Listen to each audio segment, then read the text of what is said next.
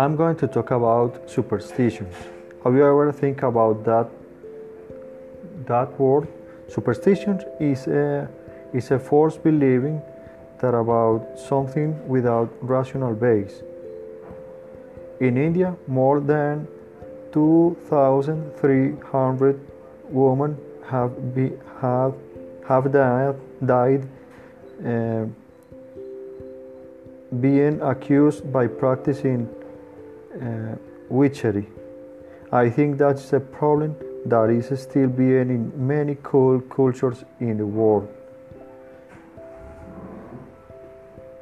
In my opinion, it's, it needs education to to fight that problem. Let's.